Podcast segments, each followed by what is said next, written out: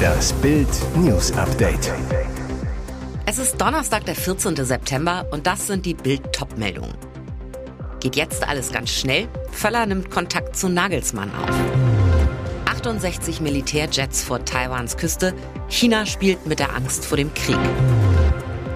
Gestern war der Fall bei Aktenzeichen XY. Gabriele M. lag tot im Bach. Festnahme. Geht jetzt alles ganz schnell? Völler nimmt Kontakt zu Nagelsmann auf. Die Verpflichtung von Julian Nagelsmann als neuer Bundestrainer wird immer konkreter. Nach Bildinformationen hat Sportdirektor Rudi Völler Nagelsmann-Berater Volker Strutt kontaktiert. Die Verhandlungen über die Finanzen beginnen nun. Sport 1 hatte ebenfalls vom Kontakt zu Julian Nagelsmann berichtet. Mit Nagelsmann selbst wurde aber noch nicht von Seiten des DFB gesprochen. Klar ist, Nagelsmann ist in der absoluten Pole Position. Der ehemalige Bayern-Trainer soll unsere Nationalmannschaft bei der Heim-EM im kommenden Jahr betreuen. Gespräche sollen zeitnah folgen. Der Ex-Bayern-Trainer würde bei einer Verpflichtung zum zweiten Mal auf Hansi Flick folgen. Schon beim FC Bayern übernahm er im Sommer 2021 dessen Trainerjob. Bild weiß, DFB-Vizepräsident Hans-Joachim Watzke, neben Rudi Völler und DFB-Präsident Bernd Neuendorf, einer der drei Entscheider, hat sich bereits beim FC Bayern nach Nagelsmann erkundigt. Watzke wollte wissen, ob die Münchner aufgrund ihrer Erfahrungen den jungen Coach für die Bundestrainerrolle für geeignet halten. Nagelsmann steht noch bis 2026 bei den Bayern unter Vertrag. Der Rekordmeister gibt ihn allerdings frei. Er wollte keine Fußfessel und kam damit durch. Der unfassbare Fall des Kinderschänders Arthur K. Immer wieder riefen Eltern wegen des auffälligen Verhaltens von Kinderschänder Arthur K. die Polizei. Trotz der Warnungen wurde der Sexualstraftäter aus Neustadt nicht gestoppt. Er entführte ein Mädchen und missbrauchte es. Wie konnten die Behörden die Gefahr nicht sehen? Nach Bildinformationen ist die Strafakte von Arthur K. lang. Bevor er am 14. Juli 2023 aus der Haft entlassen wurde, führte die Polizei eine Gefährderansprache durch. Zudem beantragte die Staatsanwaltschaft, dass K. eine elektronische Fußfessel tragen muss. Das Gericht lehnte ab, die Staatsanwaltschaft legte Beschwerde ein, mit Erfolg. Trotzdem weigerte sich K. bis zuletzt, die Fußfessel anlegen zu lassen. Da man ihn rechtlich nicht zum Anlegen zwingen konnte, leitete die Staatsanwaltschaft ein Verfahren wegen des Verstoßes gegen die Auflage ein. Als Arthur K. vor Schulen und Kindergärten herumlungerte, warnten Eltern mit Fotos von ihm in sozialen Netzwerken. Die Polizei richtete ein Hinweistelefon ein. Es gingen viele Meldungen ein. Am vergangenen Montag entführte Arthur K. ein Mädchen. Hätte das Gericht also Haftbefehl erlassen und wäre Arthur K. die Anklage zugestellt worden, dann wäre er gleich festgenommen worden. 68 Militärjets vor Taiwans Küste. China spielt mit der Angst vor dem Krieg. Chinas Säbelrasseln geht weiter und wird aggressiver. Das Regime von Xi Jinping erhöht seine Militärpräsenz vor Taiwans Küste massiv. Das neueste Protzmanöver. Laut Taiwans Verteidigungsministerium wurden am Donnerstagmorgen 68 Flugzeuge der chinesischen Volksbefreiungsarmee entdeckt. 40 Flieger seien sogar in die Luftverteidigungszone im Süden des Landes eingedrungen. Taiwan berichtet regelmäßig von solchen Aktionen der chinesischen Streitkräfte, aber diesmal war die Zahl der beteiligten Flugzeuge relativ hoch. Im Regelfall sind es ungefähr halb so viele Jets, die die Drohkulisse aufbauen. Das demokratische Taiwan mit rund 24 Millionen Einwohnern hat seit 1949 eine unabhängige Regierung. Peking betrachtet die Insel aber als Teil von China und hat in der Vergangenheit immer wieder mit einer Invasion gedroht. Seit Jahren bereitet Machthaber Xi die Welt und vor allem auch seine eigene Bevölkerung rhetorisch auf einen Krieg gegen den Inselstaat vor. In der sogenannten Taiwanstraße, einer Meerenge zwischen China und Taiwan, kommt es immer wieder zu Vorfällen, die für internationale Spannungen zwischen beiden Ländern und deren Verbündeten wie den USA sorgen. Gestern war der Fall bei Aktenzeichen XY. Gabriele M. lag tot im Bach. Festnahme. Zugriff. Die Polizei im Fall der tot aufgefundenen Gabriele M. hat einen Verdächtigen festgenommen. Das teilten die Ermittler am Donnerstagmorgen mit. Demnach führte eine DNA-Spur zu dem Verdächtigen. Er sei in der Nacht durch Spezialeinheiten in seiner Wohnung festgenommen worden und werde derzeit vernommen, hieß es. Gabriele M. aus der 15.000 Einwohnergemeinde Schiffweiler im Saarland war am 5. September mit ihrem E-Bike zu einer Radtour aufgebrochen und nicht zurückgekehrt. Zwei Tage später wurde die Leiche der 69-Jährigen in einem Waldstück in der Nähe der Kläranlage Sinnertal entdeckt, nur zwei Kilometer von ihrem Zuhause entfernt. Da der Ort an einer Böschung hinter einer Leitplanke mit dem Rad nicht erreichbar ist, ging die Polizei sofort von einem Verbrechen aus. obwohl die Leiche keine tödlichen Verletzungen aufwies. Die Ermittler der sofort eingerichteten Mordkommission Bike fanden aber Hinweise auf einen sexuellen Missbrauch. Die Leiche war teilweise entkleidet. Woran genau Gabriele M. starb, konnte aber auch die Obduktion in der Gerichtsmedizin nicht klären. Die wahrscheinlichste Ursache ist Herzversagen, ausgelöst durch den Übergriff. Der Fall war am Mittwochabend auch Thema in der Aktenzeichen XY-Sendung beim ZDF. Die dort eingegangenen Hinweise würden im Laufe der weiteren Ermittlungen ebenfalls noch überprüft, teilte die Polizei mit. Da brodelt sich was zusammen. Zoff zwischen Dortmund und der Zone droht. Borussia Dortmund wütet weiter wegen des Freitagabend-Heimspiels am 20. Oktober gegen Werder Bremen.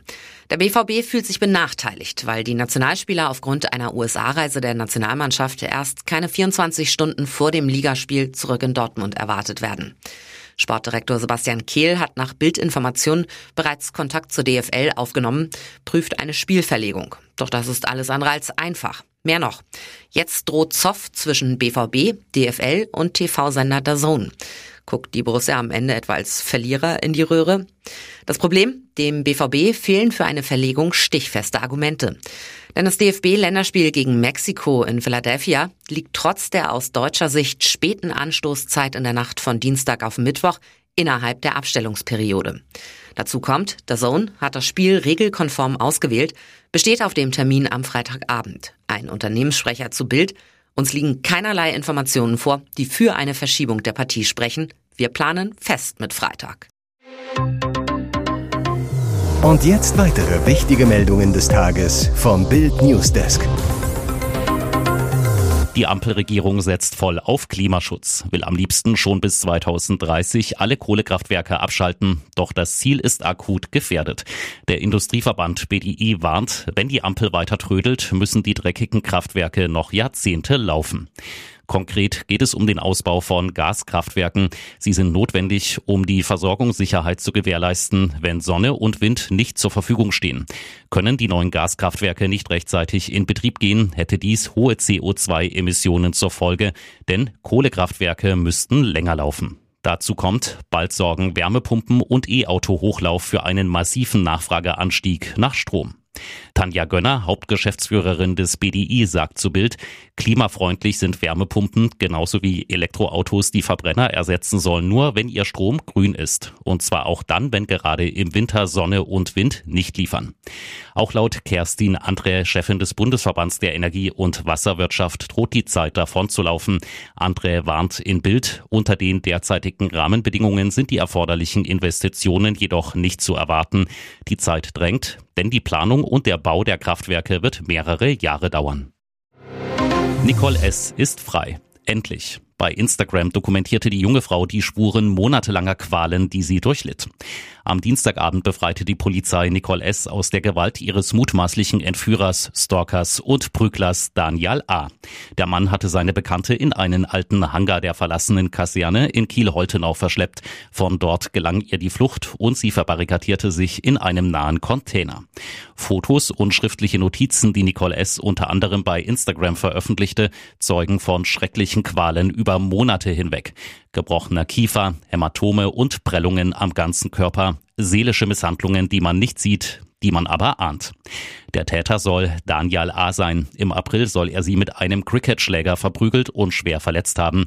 Das Ermittlungsverfahren wurde zunächst in Hamburg geführt und dann nach Kiel abgegeben. Außerdem wird gegen den 27-Jährigen wegen Vergewaltigung ermittelt. Die Tat hat er nach Informationen der Kieler Nachrichten gestanden, aber auch dieses Verfahren läuft noch. Nicole S. wurde nach ihrer Befreiung in ein Krankenhaus gebracht. Gegen ihren mutmaßlichen Peiniger wird unter anderem wegen Geiselnahme ermittelt. Ein Richter erließ am Mittwochnachmittag Haftbefehl gegen ihn.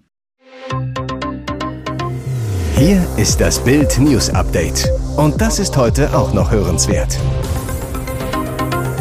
Das AfD-Beben geht weiter. In Brandenburg liegt die Rechtsaußenpartei erstmals vor allen anderen Parteien. Wenn das Bundesland am Sonntag wählen würde, käme die AfD dort auf 32 Prozent. Das geht aus einer Umfrage hervor, die von Infratest DIMAP im Auftrag von RBB24 und Antenne Brandenburg für den sogenannten Brandenburg-Trend durchgeführt wurde. Damit kommt die AfD auf neun Prozentpunkte mehr als bei der letzten RBB-Umfrage im April. und vier Prozentpunkte mehr als in der INSA-Erhebung vom Juli für Bild. Nun ist die AfD in vier Bundesländern die stärkste Partei in den Umfragen. In Thüringen 32 Prozent, Sachsen 35 Prozent und Mecklenburg-Vorpommern 29 Prozent liegt sie bereits vorn. In Brandenburg steigt nun der Druck auf die seit mehr als 30 Jahren regierende SPD. Sie käme nur auf 20 Prozent, zwei Prozentpunkte weniger als bei der vorherigen Umfrage im April. Schmerzhafter ist der Absturz von Partei- und Regierungschef Dietmar Woidke. Nur noch die Hälfte der Merker mit 51 Prozent sind mit seiner Arbeit zufrieden.